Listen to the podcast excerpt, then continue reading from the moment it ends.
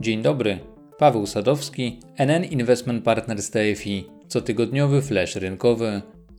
Dzisiejszy komentarz zacznę od informacji o zmianach w ofercie NN Investment Partners TFI, które wejdą w życie z początkiem przyszłego roku.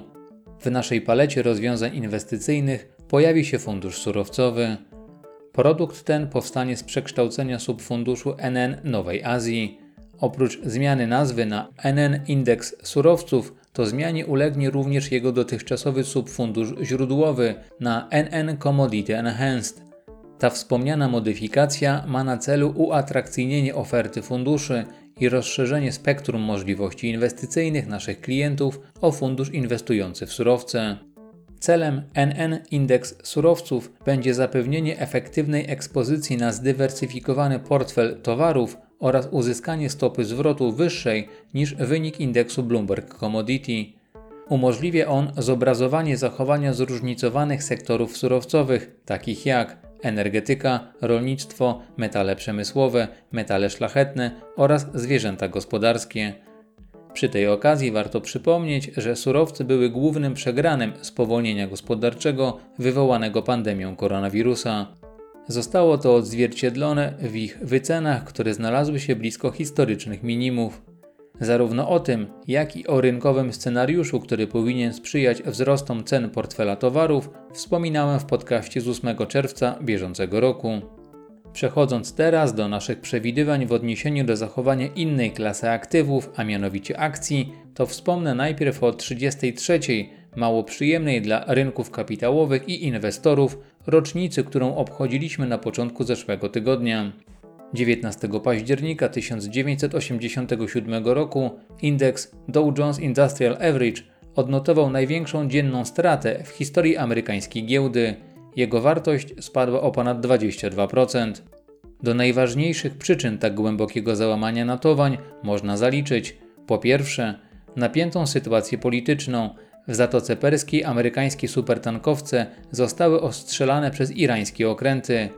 Po drugie, Nagły i szybki wzrost krótko i długoterminowych stóp procentowych w połączeniu z informacjami na temat rosnącego długu publicznego Stanów Zjednoczonych mógł mieć wpływ na drastyczny spadek inwestorskiego optymizmu.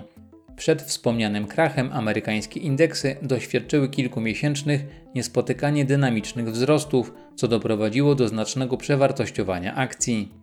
Po trzecie, brak rynkowej płynności w połączeniu z przestarzałym oprogramowaniem komputerowym które doprowadziło do automatycznego wyprzedawania akcji, spowodował efekt domina. Oczywiście tąpnięcie nowojorskiego parkietu nie ograniczyło się tylko do USA, ale rozlało się na inne kluczowe giełdy. Dopiero po dwóch latach indeksy wróciły do poziomu sprzed październikowych spadków. Można by teraz zadać pytanie, czy te rynkowe wydarzenia sprzed ponad trzech dekad mają szansę powtórzyć się w okresie najbliższych kilku miesięcy.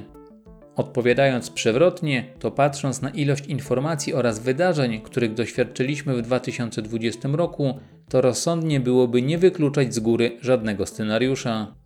Jak zatem wygląda nasze bazowe przeświadczenie dotyczące zachowania rynków akcji? Cytując dyrektora inwestycyjnego i wiceprezesa NN Investment Partners TFI Roberta Bochynika, to gospodarki światowe wspierane będą przez kolejne pakiety fiskalne, dlatego perspektywy dla rynku akcji na najbliższe miesiące są pozytywne. Inwestorzy zaakceptowali nowe narzędzia w polityce fiskalnej i choć miały one być tymczasowe, to uważamy, że wiele z nich zostanie z nami na długo. Zresztą powodów do ich podtrzymania nie zabraknie. Już teraz oczekiwana jest decyzja o kolejnym wsparciu dla gospodarki amerykańskiej, która ma zostać ogłoszona po wyborach prezydenckich w USA. Jeśli chodzi o samą elekcję, to ważniejsze dla rynków będzie nie to, kto ją wygra, ale to, jak szybko wszystkie strony zaakceptują jej wynik. Zdaniem wiceprezesa naszego TFI, to nawet kiedy już dostępna będzie skuteczna szczepionka na koronawirusa, a pandemia będzie przeszłością, to prędko nie nastąpi powrót do poprzedniego stanu w kwestii polityki fiskalnej. Z kolei luzowanie ilościowe stosowane będzie przez banki centralne tak długo, jak długo globalni inwestorzy będą godzili się na ujemne realne stopy zwrotu z inwestycji w instrumenty dłużne. Prędzej czy później chęć inwestorów do zarabiania lub ochrony realnej wartości swojego kapitału powinna wziąć jednak górę, a w otoczeniu ujemnych stóp procentowych akcje mogą być dobrą alternatywą. Patrząc na wskaźniki wyprzedzające dla gospodarek USA, Europy czy Azji, to globalna ilość zapasów bardzo zmalała, podczas gdy produkcja nie wróciła jeszcze do poziomów sprzed pandemii. Z tego względu, nawet gdyby w gospodarce nie było przyspieszenia, firmy będą stopniowo odbudowywać zapasy w globalnym łańcuchu dostaw, co jest kolejnym argumentem za naszym lekko optymistycznym nastawieniem do rynków akcji. To tyle na dzisiaj. W przyszłotygodniowym komentarzu przedstawię nasze prognozy dotyczące m.in. krajowej gospodarki, przedsiębiorstw oraz giełdy. Do usłyszenia.